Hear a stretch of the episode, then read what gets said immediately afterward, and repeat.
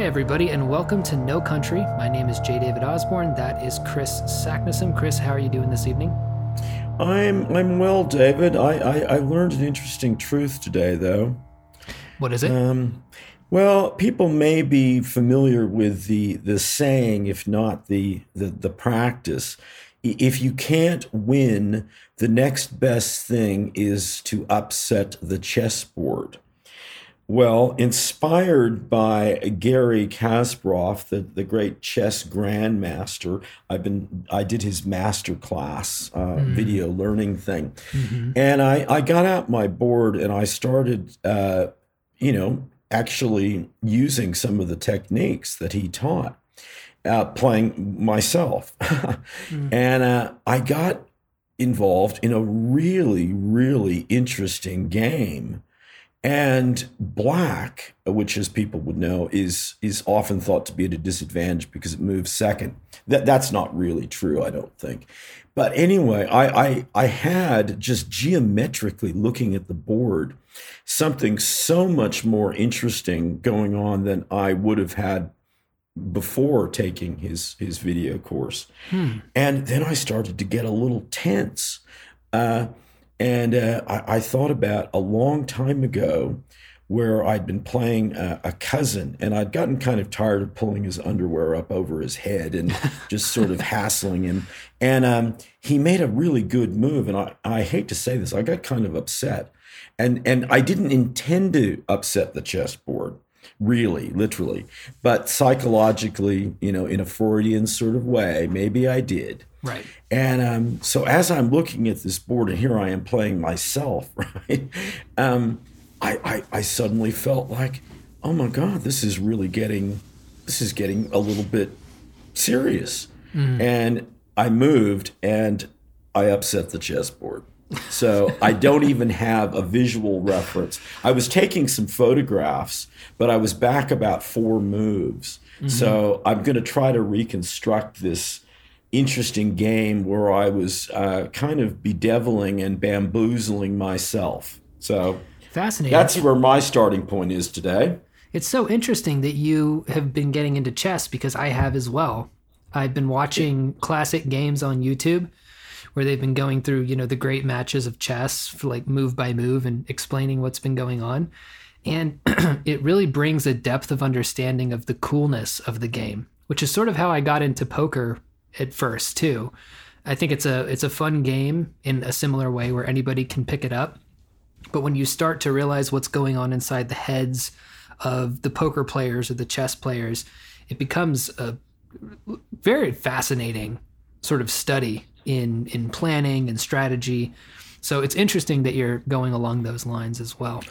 Yeah, I, I think both those games in, in different registers have something to offer uh, you know, curious, investigative minds. I mean, a lot of writers have been attracted to both those games individually or or in combination. Uh, David Mamet obviously wrote a great deal about poker. Uh, it's phenomenally interesting psychologically. I think mm-hmm. um, mm-hmm. there's just so much to to learn. Um, I, I really, really get how people can um, obsess on those those uh, challenges um, because they're they offer uh, you know a framework and a kind of competitive field with parameters and yet within them it seems to me there's an enormous possibility for creativity you oh know? creativity is the perfect word for it i think that in the best classic chess games that i've seen what made them so classic was people completely rethinking how the board even works utilizing pawns in ways that have never been seen before and sacrificing key pieces to get into a critical position. Um, it's a very new field for me. I'm just now getting into it, but I'm sort of hooked. I've been playing the computer on my phone uh, before I go to bed in lieu of going on social media, which is definitely an upgrade. But uh, the computer has beaten me every single time, but for one. I got us to a stalemate at one point where we we couldn't move anymore, and I was very Oh, proud well, of that. That's very that's an enormous achievement. I'll, I'll, I have something to, to follow up on from the Kasparov point of view at the maybe later as as this uh, uh, discussion develops, but. I think that's very, very interesting, and I really, really support that. Um, one of the things that one of the first things that Kasparov gets to is um, the power of pawns, particularly as a as a game develops um, which is something that you kind I mean, by definition, you think a pawn, you know, come on, right? But wow, does he reverse all of that? And the beautiful, you know, uh, one of the chess is just filled with some great terms, you know, of course.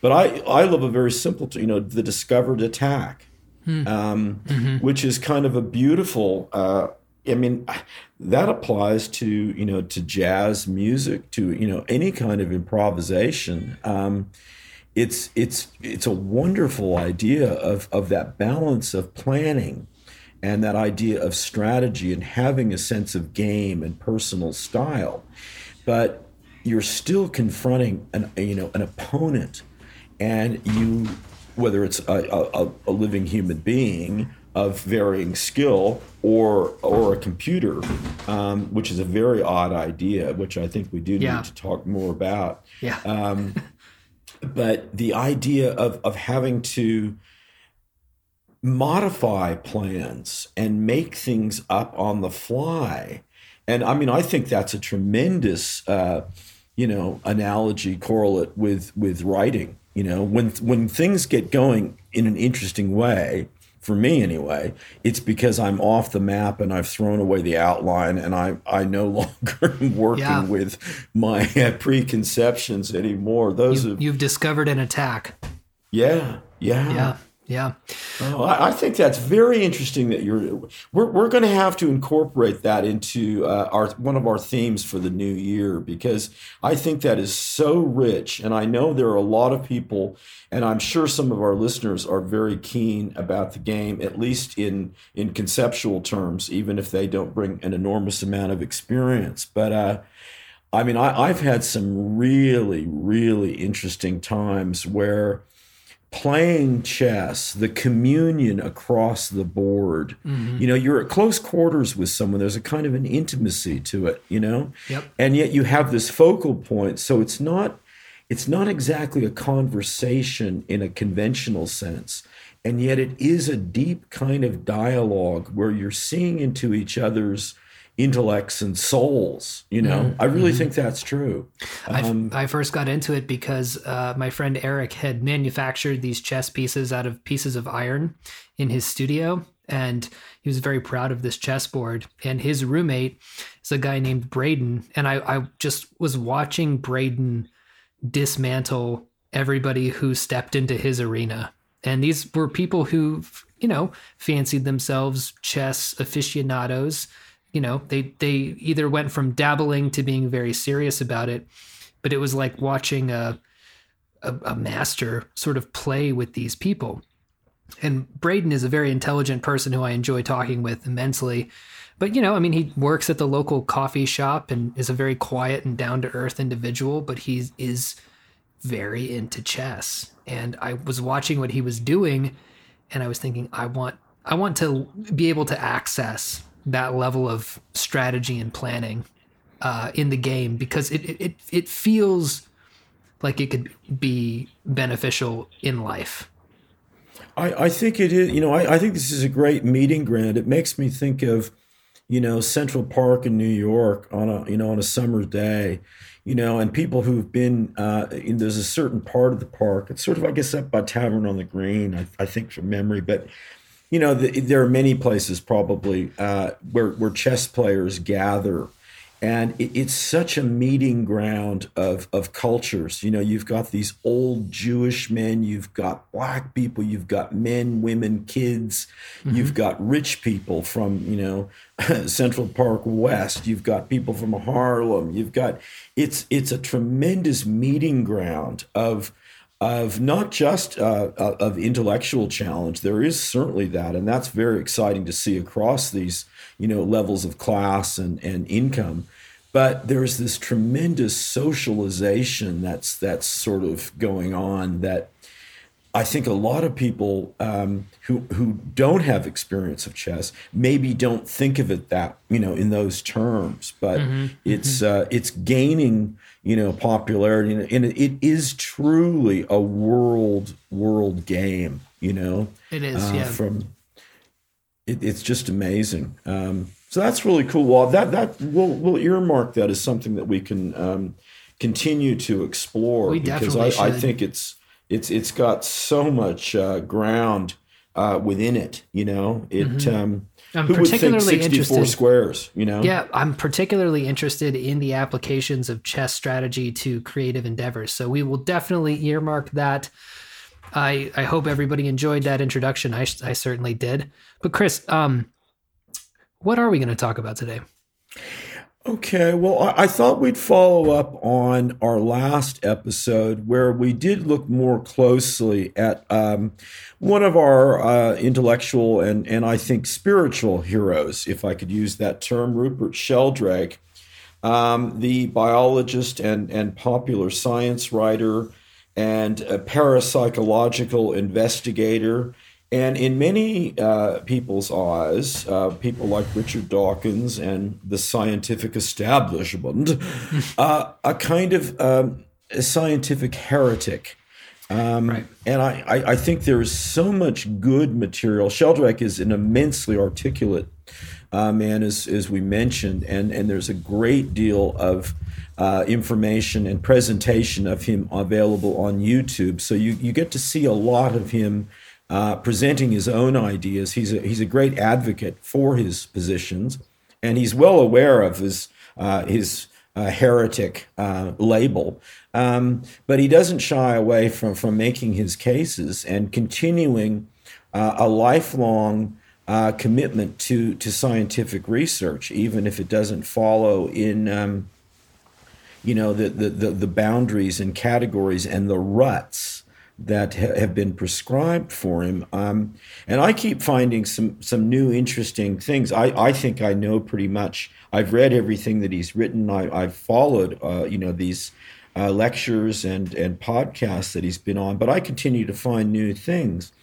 Uh, and he has talked a lot about recently about um, some practices that we would associate spiritual practices that we can all follow without any system of belief behind that. And he points out that many people who are con, you know confirmed atheists are, are seeing benefits in things like meditation and you know uh, pilgrimage even uh, of mm-hmm. making special you know journeys to to places of significance but i just came across this line just just which i thought is, is a really beautiful one you can't celebrate a festival on your own he's talking about the reemergence of festivals around the world, Glastonbury, Burning Man, et cetera, et cetera, et cetera.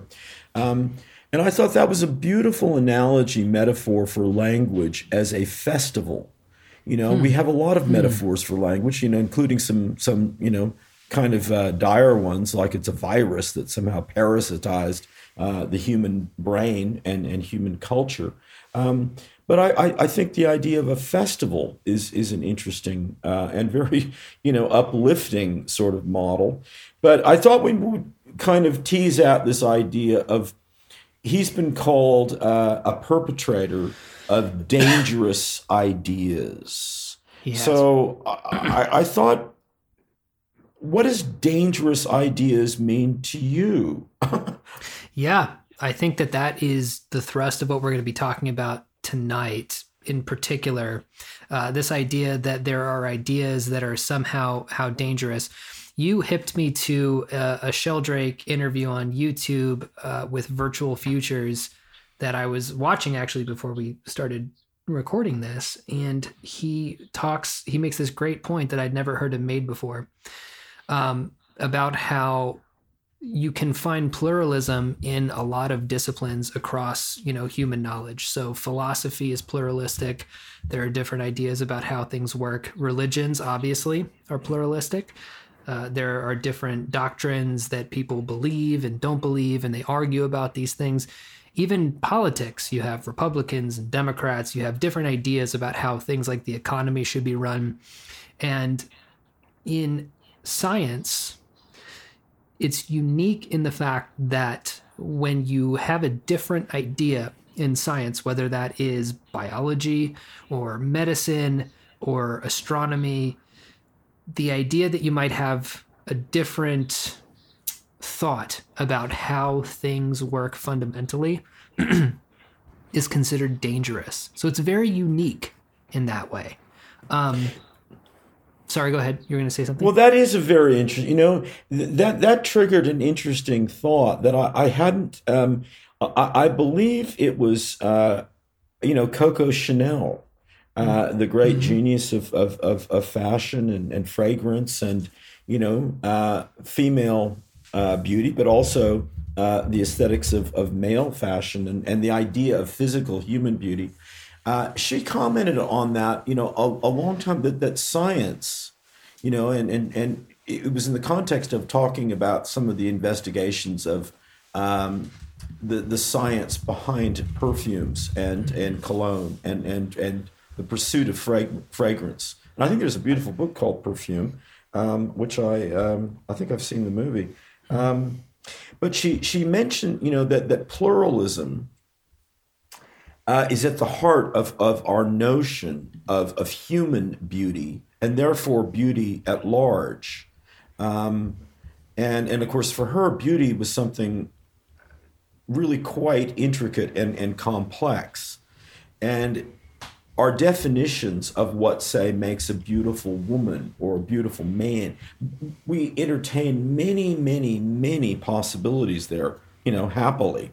And yet, when it comes to a beautiful uh, scientific idea, mm. we have some problems. And I think this ties back into some interesting thoughts about a beautiful mathematical solution, which again, there's an enormous amount of pluralism accepted there. Mm-hmm. And to tie into our intro idea of chess, you know, the great chess grandmasters, innovators, talk about beautiful chess ideas. Yeah. And and they're always talking about it in a very pluralistic, lateral, diagonal or the word that I use, the concept I use is spiral. Mm. Uh, I love spirals.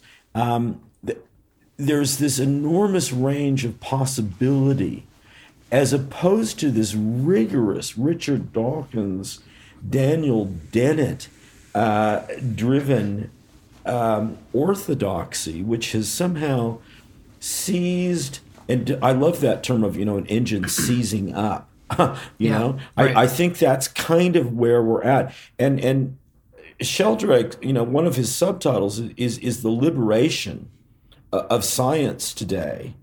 Um, so, I mean, I guess the question is danger and dangerous ideas. That seems to me to imply fear. Mm-hmm. Um, you know, you're afraid of of danger, or or in, you know, unless you're like you and me, we're attracted to it. Yeah. Um, and that's kind of like all you need to say. You know, if you say something's a dangerous idea, well, you know, kind of we're we're there. I mean, yeah, that we're running into the burning building. Yeah, and I don't know. I mean, is that you know, is that just us? And and I I don't know. I mean, what are your thoughts on that? Is that necessarily? Um, I mean, I don't think you and I can change our natures that way. I don't think that we have any desire to do that. But maybe that's not um, something you know we should say. Well, don't try this at home, kind of thing. What What do you think about that? Sure, I think it's a part of our nature. I think that it would be, it wouldn't be true to ourselves to not admit that that bit of us that's a bit iconoclastic. but what I've seen in my research on both the sort of dogmatic side of, of science and the more heretical side of science is that they both get to the same endpoint, which is that they don't know certain things. Um, but it seems to me that the heretical side often seems to be a bit more lenient with that stuff that we do not know. Um, so for my sins, I watched a Richard Dawkins interview before this show, and I took notes while I was watching it and this is a very very recent uh, interview. This episode is being recorded on December 27th, so this was posted on December 24th. So this is the latest, straight off the presses Dawkins. Uh, surprisingly, not very different from the Dawkins of the 1980s. Um, but it's on a podcast put together by Tom Bilyeu, uh, who's a, a, sort of a millionaire uh, self help guru type guy. I get a lot of value out of Tom's show, so I'm not denigrating him in any way, shape, or form. I think he's had very interesting people on his show, but I was a bit taken aback by how sort of unquestioning and also fanboyish he was about uh, some of the things that Dawkins was saying. So, if it's cool with you, I'd like to sort of go through my notes here and get your commentary on them. Sure, okay. absolutely. Cool. So the interview starts, and the first thing that I noticed was that Dawkins brought up a lawsuit that his organization is bringing up against different uh, homeopathic medicine companies in the interest of keeping them from practicing homeopathy and having homeopathic remedies on the same shelf as things like Tylenol and Advil and things like that. And he said that homeopathy is bad because it uses a small version of of the offending agent in order to cure the thing, right? And he said that homeopathy believes that the smaller the the the, the, the cure is, the more it's diluted, the more effective it is. And he said, "Well, that's nonsense." So immediately I was thinking, well, if I poke you with a blunted knife, that's much different than poking you with a sharp knife, right? And the sharp knife's point is much smaller than the blunted knife. So that's just me sort of already being critical of this guy. But then he started throughout the interview to have these sort of ticks or phrases that he would go back to. And he talks about things that are true. And the point that he is trying to make with his work these days, because he's been accused of being a bit of a curmudgeon, a bit of a Mr. No Fun, right?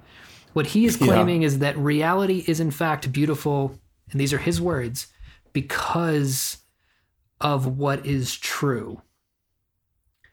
And I thought those words were fascinating.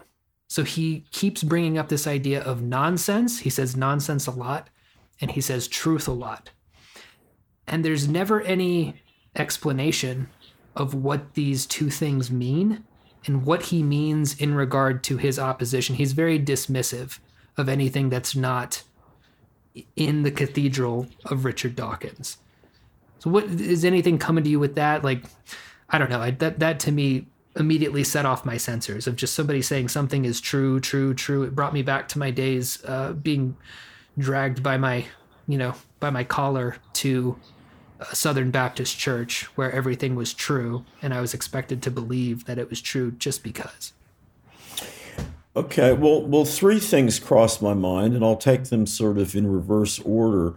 Um, I, I, think that in in in not even in the back of, of Dawkins' mind is exactly the kind of opposition that you've just mentioned in terms of a, a pretty, if not a directly fundamentalist uh, Christian point of view, or and, and we would you know include uh, not just the weirdo uh, Protestant uh, Pentecostal, you know, li- literally fundamentalist churches, but you know the, the larger edifice of of, of the Catholic uh, monolith.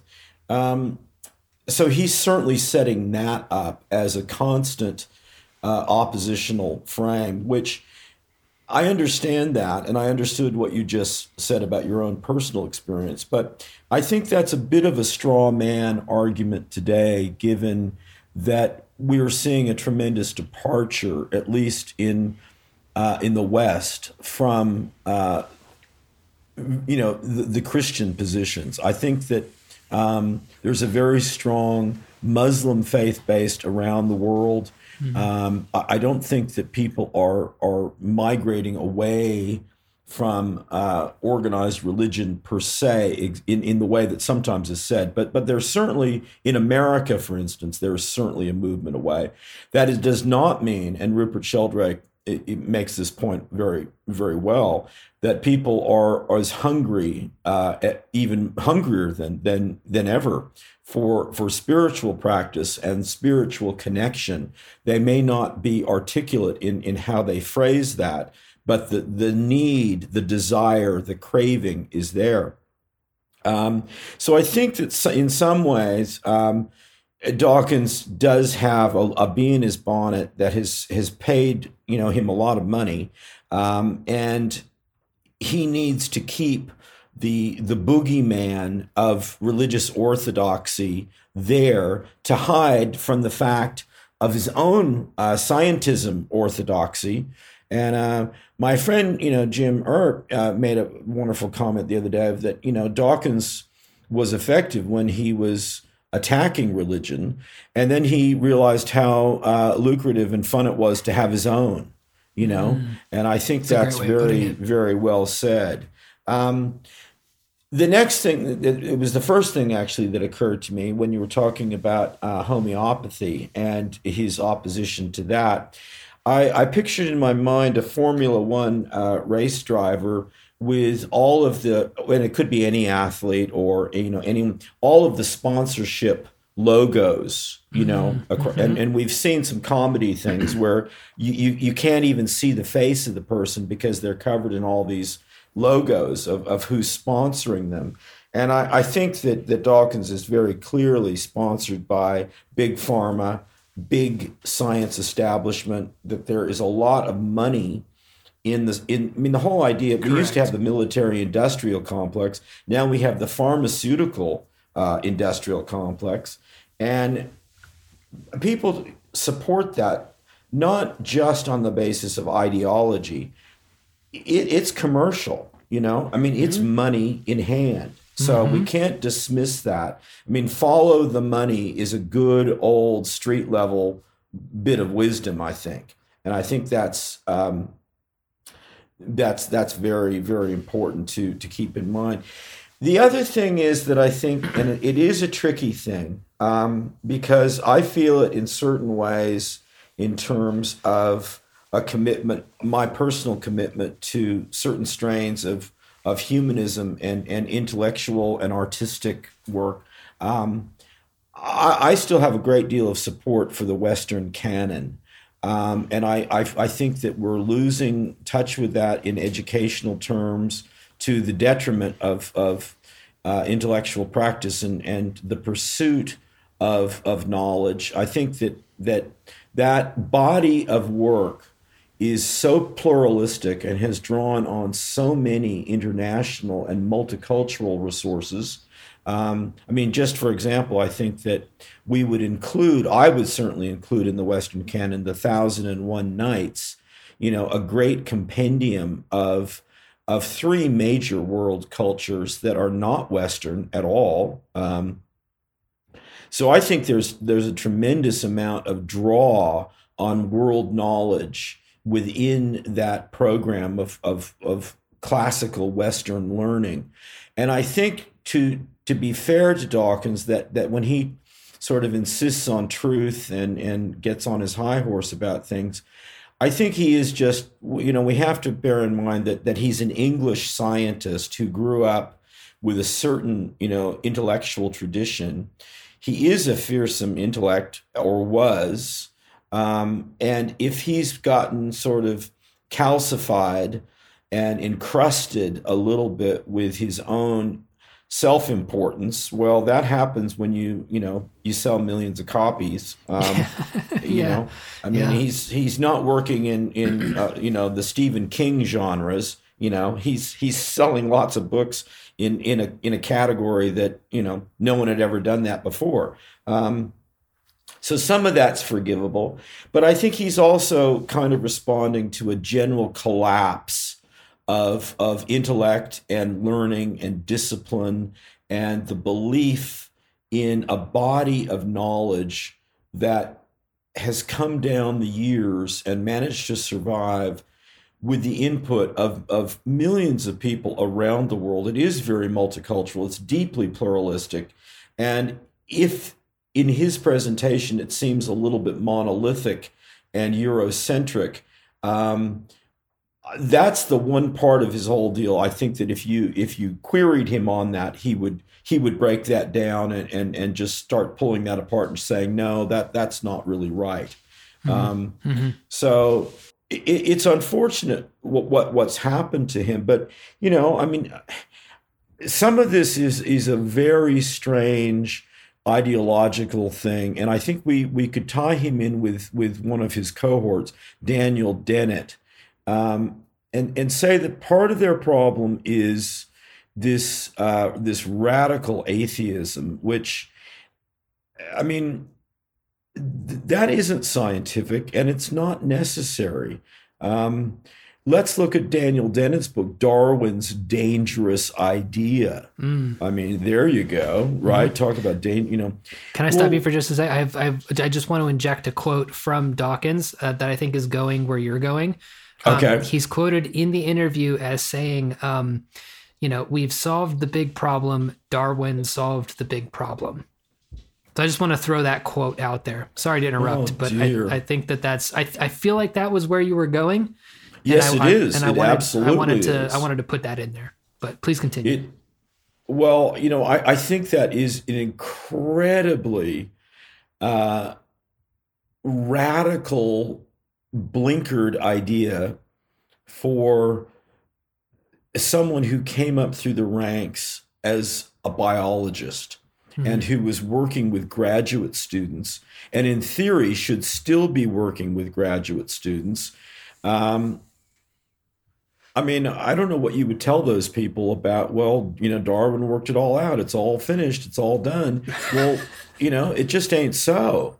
It just ain't so. Well, he was and, talking about uh, he was talking about these uh, about how and he did it in a very inarticulate way. So my current inarticulacy is not a reflection on on me it's on him but he was talking about fish you know coming out of the water and a part of their gills becoming some sort of uh, mechanism in uh, reptile necks that evolved into mammalian necks and the whole time I'm watching this, I'm I, I want to I wanted to ask. I was like, well, where are these fish with necks?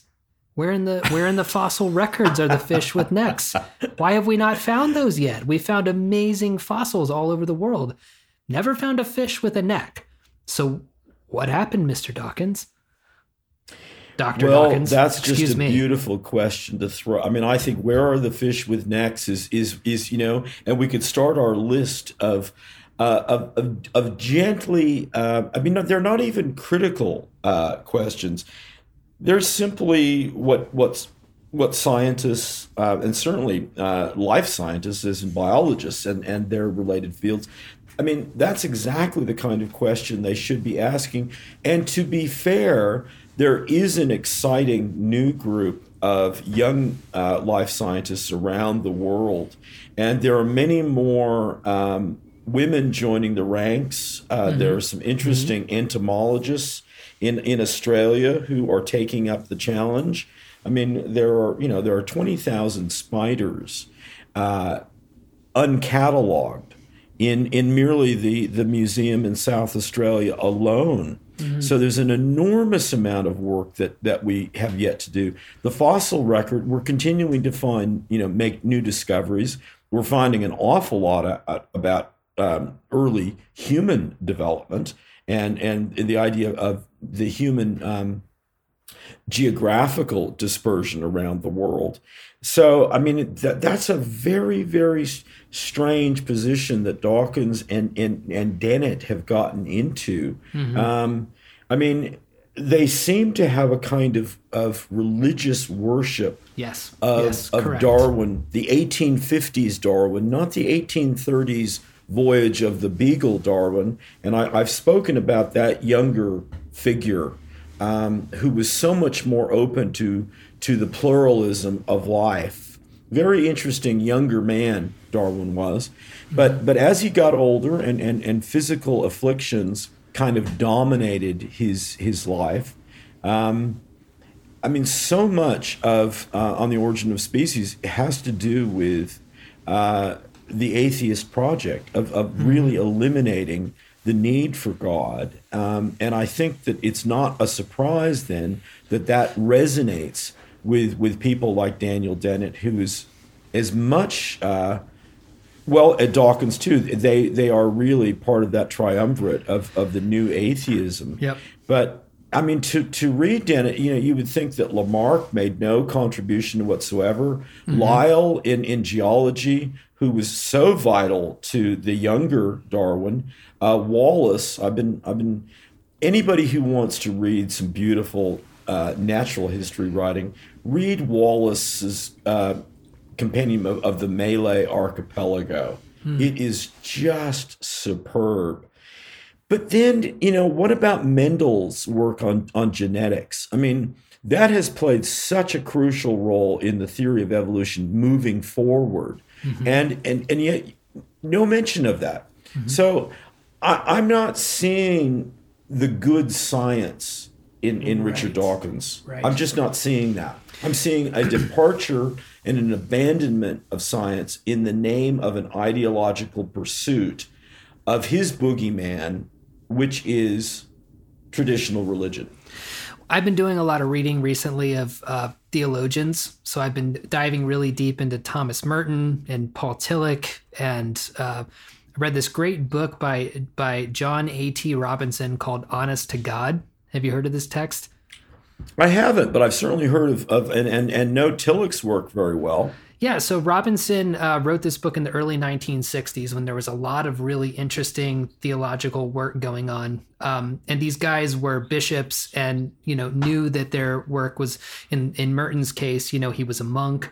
They sort of knew that their work was going to be rejected by the establishment. I'm attracted to heretics all over the place. They can be religious, they can be scientific, doesn't really matter. If I hear the word mystic or esoteric, it's like a, a fly on poop. I'm I get you. I I'm hear just, you. I'm just there.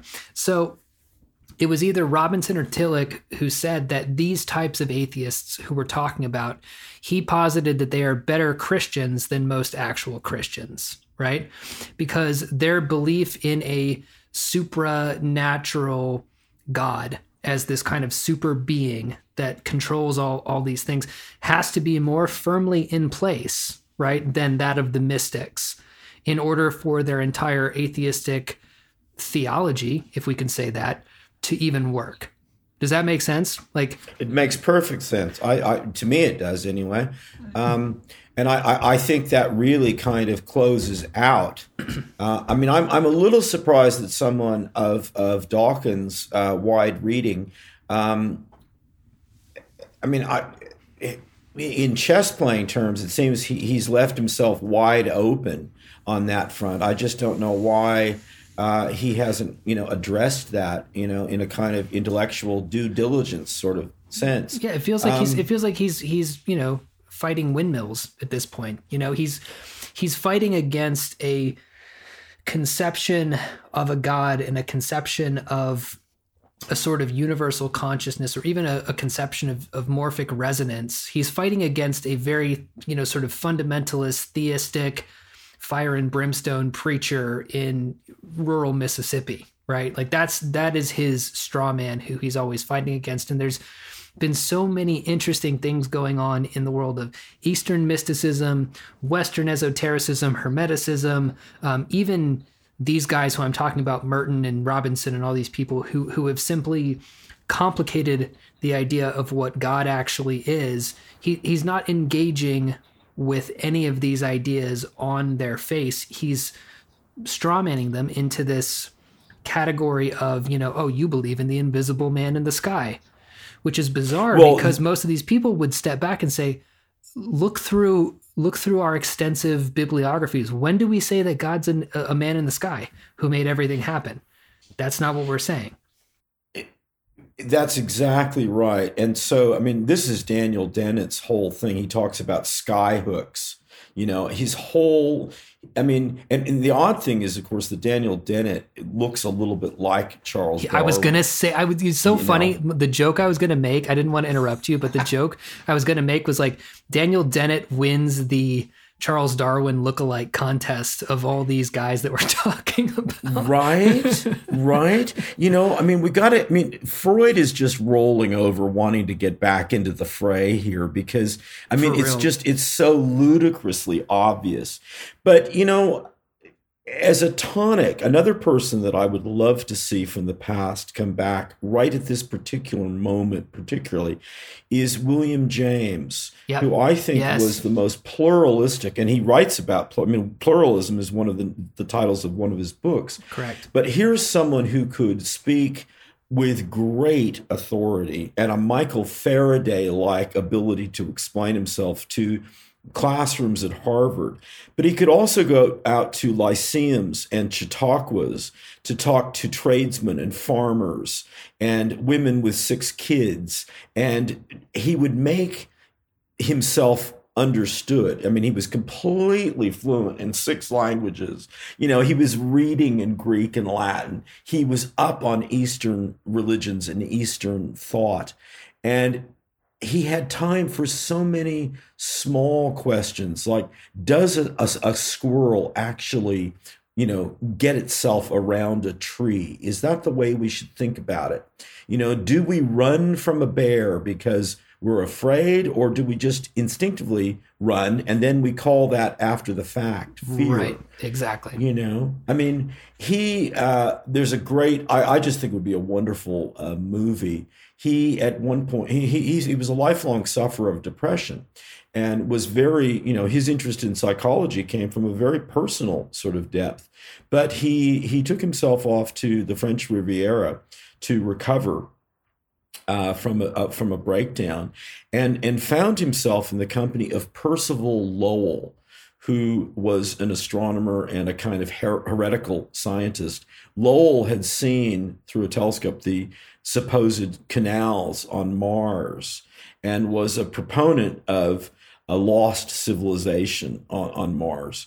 Um, I mean, what he really was was saying that look, we should be interested in in Mars because we can see it. It's it's a planet in our solar system that is a relevant uh, target potentially for exploration. Which, well, hello, but you know that's kind of been become kind of a major theme of of science fiction and science. So here are these two guys who are both, you know, a little bit nuts, and they're both there because they've had breakdowns for various reasons. And you know what their response is? They go up in a balloon together. I love it. I love mean- that. That's so great. That's the pluralistic spiral Yeah. solution. Yep. You know, they don't sit around complaining about, you know, Let's orthodoxies or, or being heretics. You know, they, they say, let's go up in, in a balloon. You know, Mm-hmm. um, so I don't know. I just I, I think that's just an inspiring story. But but here's a here's a question that I, I think that that I'd like to hear your response to because whether we talk about uh, dangerous ideas or innocuous ideas, and I, I wonder who amongst our listeners wants to be uh, accused of having innocuous ideas, if, if as if that's some sort of good thing. Right. My question for you is this: To what extent does meaning and uh, the implications and applications inhere in ideas, or is it really a question of how they're used? I mean, let's let's look at, at some ideas in terms of the six basic machines: the wheel, the axle, the lever, uh, the inclined plane, uh, the pulley, the screw, and the wedge. Okay. Um, MIT, one of our most distinguished universities, is uh, now getting uh, demanding that students, in order to get in, they have to create. They have to go through the process of creating these basic machines, I believe, um, or alternatively, they can um, create a clock. You know, but they have to do something with their hands to show that they, you know, it's not just all on paper. I mean, aren't all those machines as ideas extremely dangerous?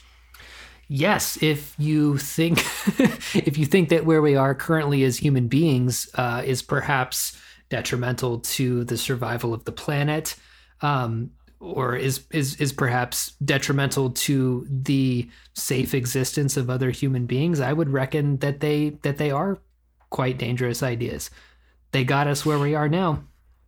Well, exactly. I mean, the, to the point where you can't subtract our current, you know, from our current position, any one of those, and and you you you change human reality.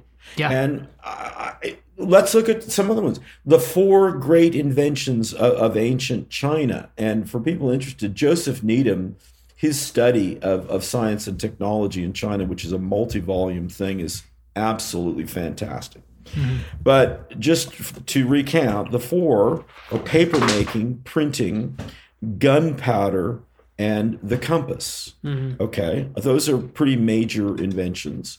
Uh, let's just take two of those. Okay, gunpowder.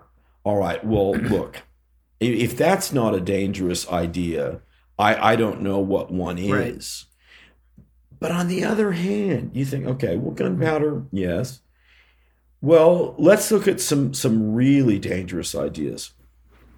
Gunpowder is, you know, a potent volatile force with certain intentions in its use.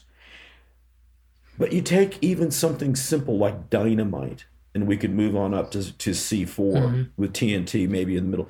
The detonation velocity of dynamite is 20,000 feet per second. Think about mm-hmm. that. And then think about, well, whose name do we associate with dynamite? I think it's someone who gives out the Nobel prizes. Yeah, is it somebody Alfred Nobel? Was that him? Yeah. yeah. And and we have like we have a peace prize named after, you know, really the nominal inventor of, of dynamite as we know it today. And we could go one step further and look at, you know, back to August 1945. Mm. You know, and a couple of yeah. things dropped on the imperial forces of Japan. There was a there was a, f- a fat know? man and a little boy. I think. Yeah. yeah. Mm-hmm. Nothing dangerous about those ideas. Mm-hmm.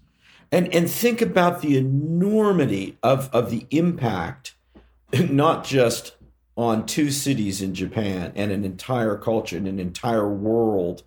I mean, the, the we are still in the aftershocks of yeah. of those those two decisions. Right. I'm I'm writing a piece on actually on the Atomic Testing Museum here in Las Vegas, which I think is one of the finest regional museums in America. And the thing that I find just enormously haunting about it's just it's got it's not got a big footprint on uh, on Flamingo uh, here in Vegas. It, it's not a huge building, but the density of information mm. is enormous. Mm-hmm. But the powerful thing is this wonderful domestic scene with J.C. Penney, which is now in a little bit of uh, bankruptcy trouble, I think, as a retail They'll bounce back. J.C. Penney provided the mannequins oh. for the blast houses, you know, to see what the impact of these. I mean, so talk about dangerous ideas. Right. I mean, and think of the impact of of on the University of Chicago, on Princeton, on Cal Berkeley, and on academic institutions around the. I mean, when Eisenhower talked, you know, about the military-industrial complex, which he which he did more to to help, you know, mm-hmm. uh, you know, he warned us about that at his, his sort of leaving office address. I mean, none of that would have been possible without the atomic bomb. Right. And now the threat of nuclear weapons still looms over us.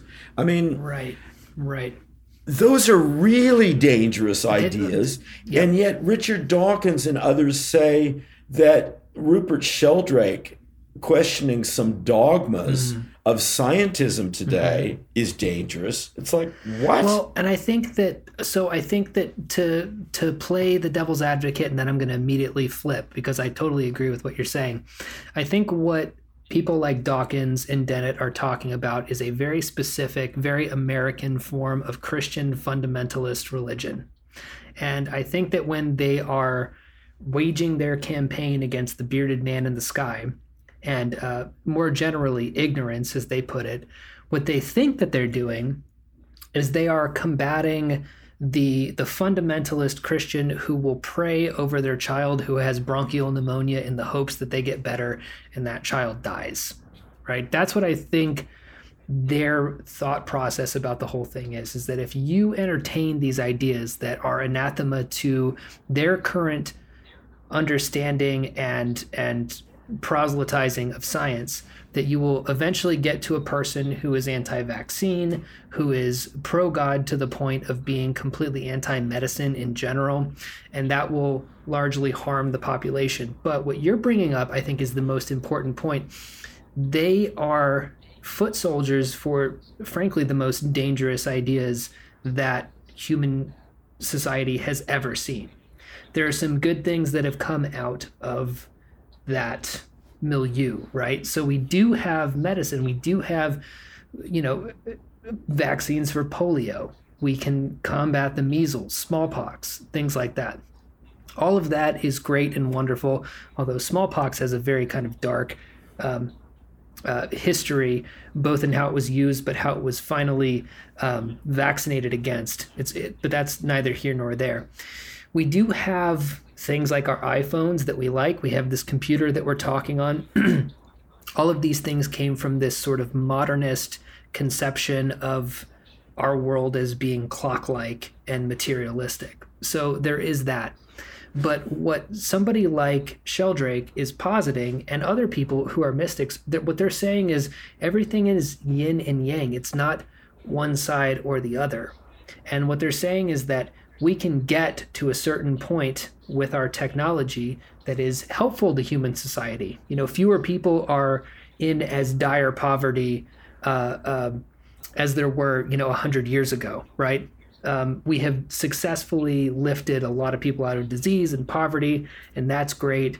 We've, you know, connected the globe. People can hop on a plane. I can be in Singapore you know, uh, tomorrow ish if I if I wanted to, if I had the funds and if I wanted to. Um, so that is all well and good, but it came at this great cost. And I think that with the pushback, the yang to the yin of this whole thing, is that you need a little bit of this questioning, a little bit of this heretical science, frankly, that is pushing back against this establishment in order to bring it back into a kind of balance. If these two sides of the brain can cooperate with each other and actually have conversations, arguments, debates about these things, then we can get to a kind of homeostasis with these two conflicting ideas. But what's happening is that the evangelical militaristic side of this scientism that we're talking about right now aims to stomp out any dissent that it might see. And that is the fundamental problem of the whole thing. I think that's well said. And I think that to go back to a framework which uh, you've used, and I, I really think it, it, it, it's something that's very familiar, but I like the way that you use it of, of a profit and loss, uh, you know, kind of a balance sheet approach and and what what we lose in this kind of quarantining or as you say stomping out of dissent um, is so paralyzing it, it, it's it's it's a little bit like um, you know the the, the two uh, well, the, the paradigm uh, of, of cancer treatment. We have, on the one hand, chemotherapy mm-hmm. of bombing the hell out of the body. Uh, and then the alternative treatment is is an antigen approach, which which actually is available. That's a technology, a medical technology that exists in the world. My former business partner um, really looked into that in in in China. Mm-hmm. Uh, it unfortunately didn't save his life because of the nature of where the tumor was. It was purely a physical right. thing. The tumor right. would compromised a major uh, artery, um, but the, the the tumor it was a pancreatic tumor uh, was shrunk from the size of a good sized male fist down to the size of a ball bearing mm-hmm. um, over six weeks of antigen treatment. And the reason why uh, the antigen um, serum is not available worldwide uh, is, is purely money. Uh, it was actually a German drug. It is available in certain places, but it's outlawed in certain places. So, again, commercialism uh, enters in. But I, I, wonder, you know, the other thing is is a plurality of mind here. Yeah, I, I want to yeah. list a couple of, of of of innovations that were seen as as heretical discoveries or or points of investigation. um, that that that do have uh, mechanistic explanations, but they also have a, a very powerful organic nature mm-hmm. and and a kind of magical nature. Um, they our whole civilization hinges on them. They are just off the top of my head magnetism, uh, photosynthesis, circulation of the blood, uh, and germ theory. Now, all of those seem to me to have uh, a basis of, of mechanistic or a susceptibility to mechanistic description and analysis. But all of them are fundamentally organic and, and have mysterious other sort of properties. Look at the experiments of, of Galvani and Volta. Yep. Yep. You know, I mean, I, for, also, I, I, don't know if people are. I mean, I think people might know. Um, we have, you know, voltage and and galvanizing. Yep. Uh, so they've endure in the language, even if we don't know anything about electricity. Mm-hmm. Um, but Galvani was experimenting with frogs uh, with his wife. Mm-hmm. What a fabulous yeah, marriage yeah. they they must have had. No, totally. You know, no, it's a great story. I mean, is it okay if I tell it? I, I just yes, I, please I do. I, I think people will really enjoy this. I love this story so much. So Galvani, um, he had this idea of something called uh, uh, animal, not animal magnetism. That's somebody else. Um, but animal uh, electricity. We'll we'll say that that's what it yes. is. So he essentially rigged up a dead frog to a lightning rod. And when the lightning rod, when there was a big thunderstorm and the lightning hit the rod, the frog's leg would twitch. And this created a firestorm in the scientific community because what he was suggesting is that living beings because uh, up till that point there was this idea of a, of a substance what was the name of this substance i can't recall um, that was in us that animated us. It was kind of a medieval hangover, right? Um, but what he was sort of positing and in his own way proving was that electricity caused things to move as they were, right? And so people were just, their minds were blown by this. And it was taken up by this guy, Volta, where we get voltage from.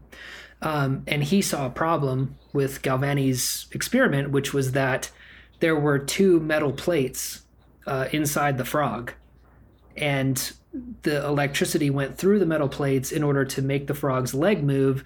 But his question was was the electricity making the leg move, or was it the metal plates? Do I have it right so far? Right. Okay. Yeah, I thought right. I had that right. You do absolutely. So what he essentially discovered through his questioning of this scientific breakthrough was that different metals, in fact, do have charges when you put them close together.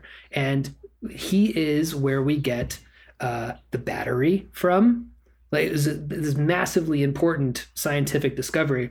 So, if you're thinking the idea that electricity um, could reanimate a corpse, you might be thinking of Frankenstein and well, Mary Shelley picked up what, on that. That's Absolutely, that's Shelley a very, very absolute yep. direct reference. No, nope, it's, no it's question. in Frankenstein. It's in Frankenstein. She says that uh, the galvanization process could potentially lead to reanimation, and so this is this is where Frankenstein comes from. This is where a whole you know mythos of reanimation kind of comes from. So it's you know in a way it's kind of Galvani's fault that we have zombie movies today. you know what I mean? Um, well, that's exactly. But also, I mean, I think there's a beautiful. I mean, in addition to Galvani working with his wife, which I think is a fabulous model for a marriage, particularly of that time. And I mean, uh, God, you know, Italians and all that. Yeah. but uh, Volta, Volta, it, although he disagreed and questioned uh, Galvani's conclusions, there was a great deal of, of genuine scientific respect.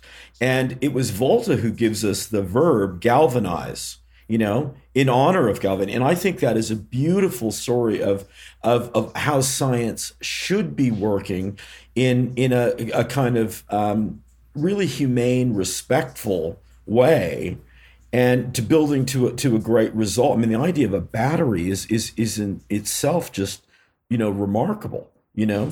And, and so i think that something that's so interesting when we want to talk about you know scientists who get discredited okay?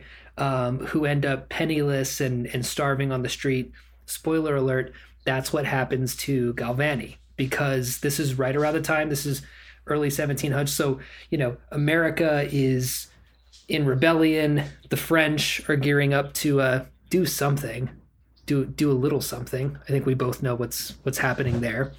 Um, and uh, you know, Napoleon rises to power, and Galvani was asked to sort of be taken on by this Napoleonic force that was rising in Europe.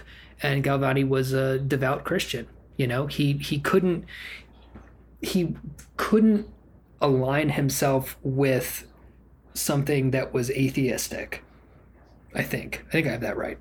Um, and so, because of that, all the propaganda machines began turning. And because Volta was successful in, as you put it, kind of respectfully building on what Galvani had had discovered, um, he was completely discredited, you know, and he he died uh, sort of penniless and homeless, I believe, um, which is which is very interesting for our modern times. I want our listeners to think about that. That Galvani's biggest mistake was not putting those two pieces of metal in the frog.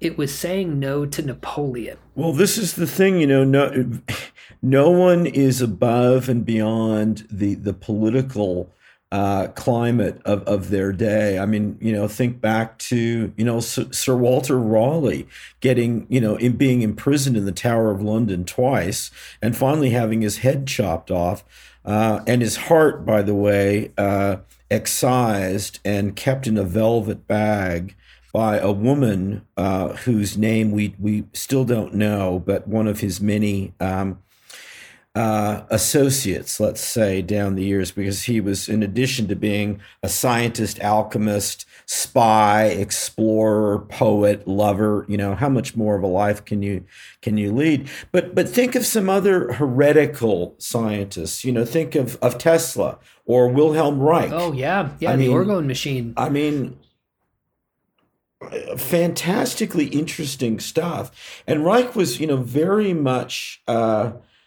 I mean, I don't think that you can really understand uh, Jung without some reference to uh, what what Reich was talking about. But it's interesting. I haven't heard that before. That's it's, interesting. It's very much, uh, you know, he was looking at the idea of ontogeny recapitulates phylogeny. Mm-hmm. Um, in, in very psychological terms, and that you could peel back the layers of the human psyche to the, the, the protozoan mm-hmm. level that that this was a, a collective unconscious on a gigantic interspecies scale, right.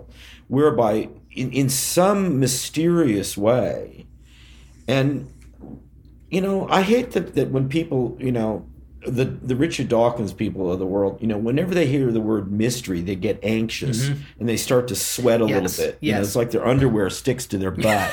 you know?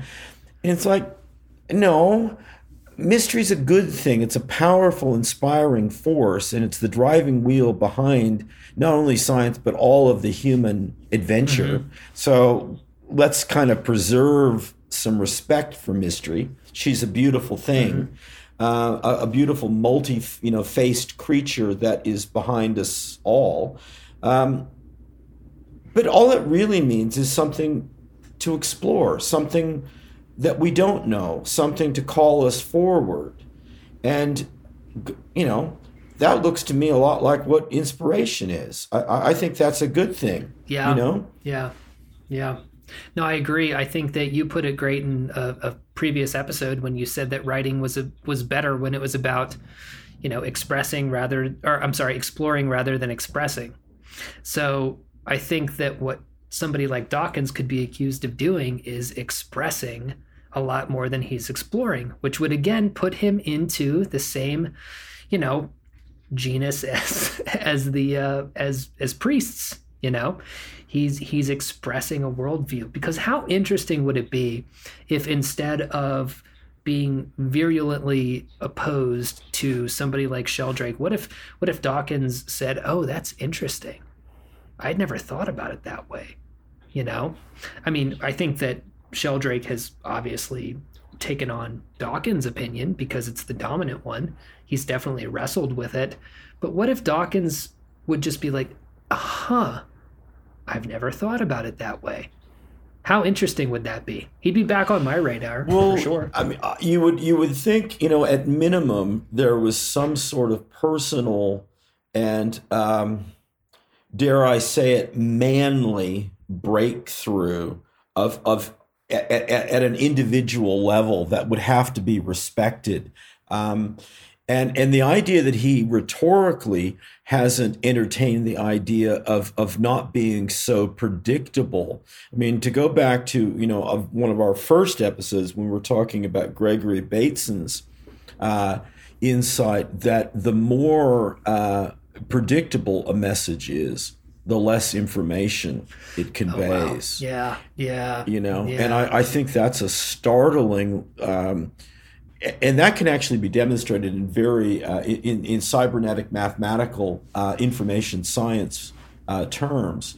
In it, it, really is true. So that someone like Dawkins and all of the the people who who want to maintain uh, some sort of personal ideological boundaries based on um, an unquestioning orthodoxy uh, you sort of wonder, well, what do they think that they're communicating? Because we already know what it yeah, is they want to right, say. Exactly, exactly. And we know? see this we see this perpetuated on our 24-hour news cycle and on social media. We see the same ideas repackaged over and over again with a kind of sneering disavowal of anybody who might disagree with those things as though they are the sacred keepers of some sort of truth, this flame of truth, right?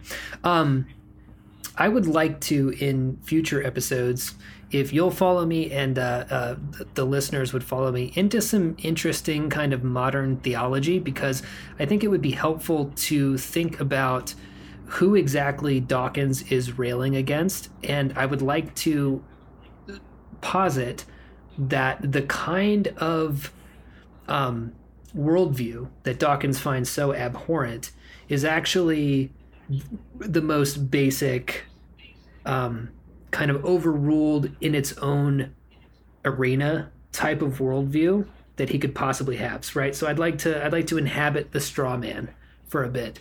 What do you think about that for a I future episode? That, I, I, think that's a good idea. I think that's a good idea, and I think that uh, I'll be out on that target range with you because I I don't think that uh, I'm I'm not too worried about the ammunition that's going to be uh, sent our way. Um, right. You know, I, I'm really not. Yeah. It's um, I, I, do think it it the um, and to tie it sort of back into our our starting point talking about chess i you know Gary kasparov is is i don't know if people have have uh, seen him uh, or or watched him in a video context but in one sense, he comes across very much as the kind of chess grandmaster type of mentality that you you might expect in a sort of archetypal or stereotypical sort of way. Um, but he comes out with some very very interesting points that that are kind of uh, always defeating those uh, simplifications. And uh, he talks about um, when his when he was playing Deep Blue, you know, the AI program, um, he has some very very interesting things to uh, to say about the human alternative, and I guess what he would put up against artificial intelligence is the capacity for intuition, and I think that might be an interesting way to prosecute uh, Dawkins and Dennett and and the the scientism orthodox uh, ministers that we see today is is is about intuition. I think that opens up some ground for us as as artists. Um, I was also thinking of uh, the wonderful uh, Count de Lautréamont, who uh, you know died at only 24, born in Uruguay, uh, the author of Les Chants de Maldoror, which became so influential uh, you know, for the surrealists. Uh, he was. It's in that work that we get the expression. A young boy is beautiful as the chance meeting on a dissecting table of a sewing machine and an umbrella. You know, um, all the surrealists, Ernst, Breton, you know, everybody just fell in love with that. Um, but here's an interesting line, and this I think shows the the artist and the intuitive humanist uh, position on predictability. This is from the opening. It is not right that everyone should read the pages which follow. Only a few will be able to savor this bitter fruit with impunity. Consequently, shrinking soul, turn on your heels and go back before penetrating further into such uncharted, perilous wastelands. You know, what a beautiful alternative to please read my work. please read me. Please yeah. rate me on Amazon. Please, yeah. you know, it it's a totally um, in a sense it's counterintuitive, but what all of the the great artists that I know of, and I think the great scientific ones show us is that in the counterintuitive, that is the path towards any kind of truth that we can count on at all. And that's a pretty provisional kind of truth because um, it's always undermined and expanded by another counterintuitive move in a chess sense by someone who comes later. Right. You know, right. I think that's something to, to bear in mind that um, it's not all over as Dawkins says, it's it's not all known. It's not all just we're just mopping up here, mm-hmm. you know. It, it's not kind of that's not where we're at. Know, we're man. we're just getting started. I don't know. It's that sounds uh that sounds a little dangerous to me. Yes, it does, and and we celebrate that, you know. Absolutely, as they say in skydiving, checking in, checking out. You know, that's what you say as you go out the door, and it's. Uh, and it's just beginning you know it's just beginning that's the beauty of where we're at now i think um, it, it's far from over and and we're really if we if we had the heart or people you know some people really don't like that word you know corazon just on its own. They just don't like that concept. It's too metaphorical too metaphysical or it's too much of a challenge at the cellular sort of level. Um, but if we had the heart to really embrace the opportunities that we face now, as opposed to the challenges, the darkness, the despair, the horror, you know, um, what might we see? What might we see? And I, I think it, it's going to be something that no one has predicted. It's not what the transhumanists want to be uploading. It's not about going off into space. We are in space. I never understand that when people say, "Let's go, let, let's go into space." Where do you think we are? you know, but that's. I, I, think there's another kind of of renaissance and renaissance that we could be on the brink of, if if we allowed ourselves to be. But we have to embrace some dangerous ideas.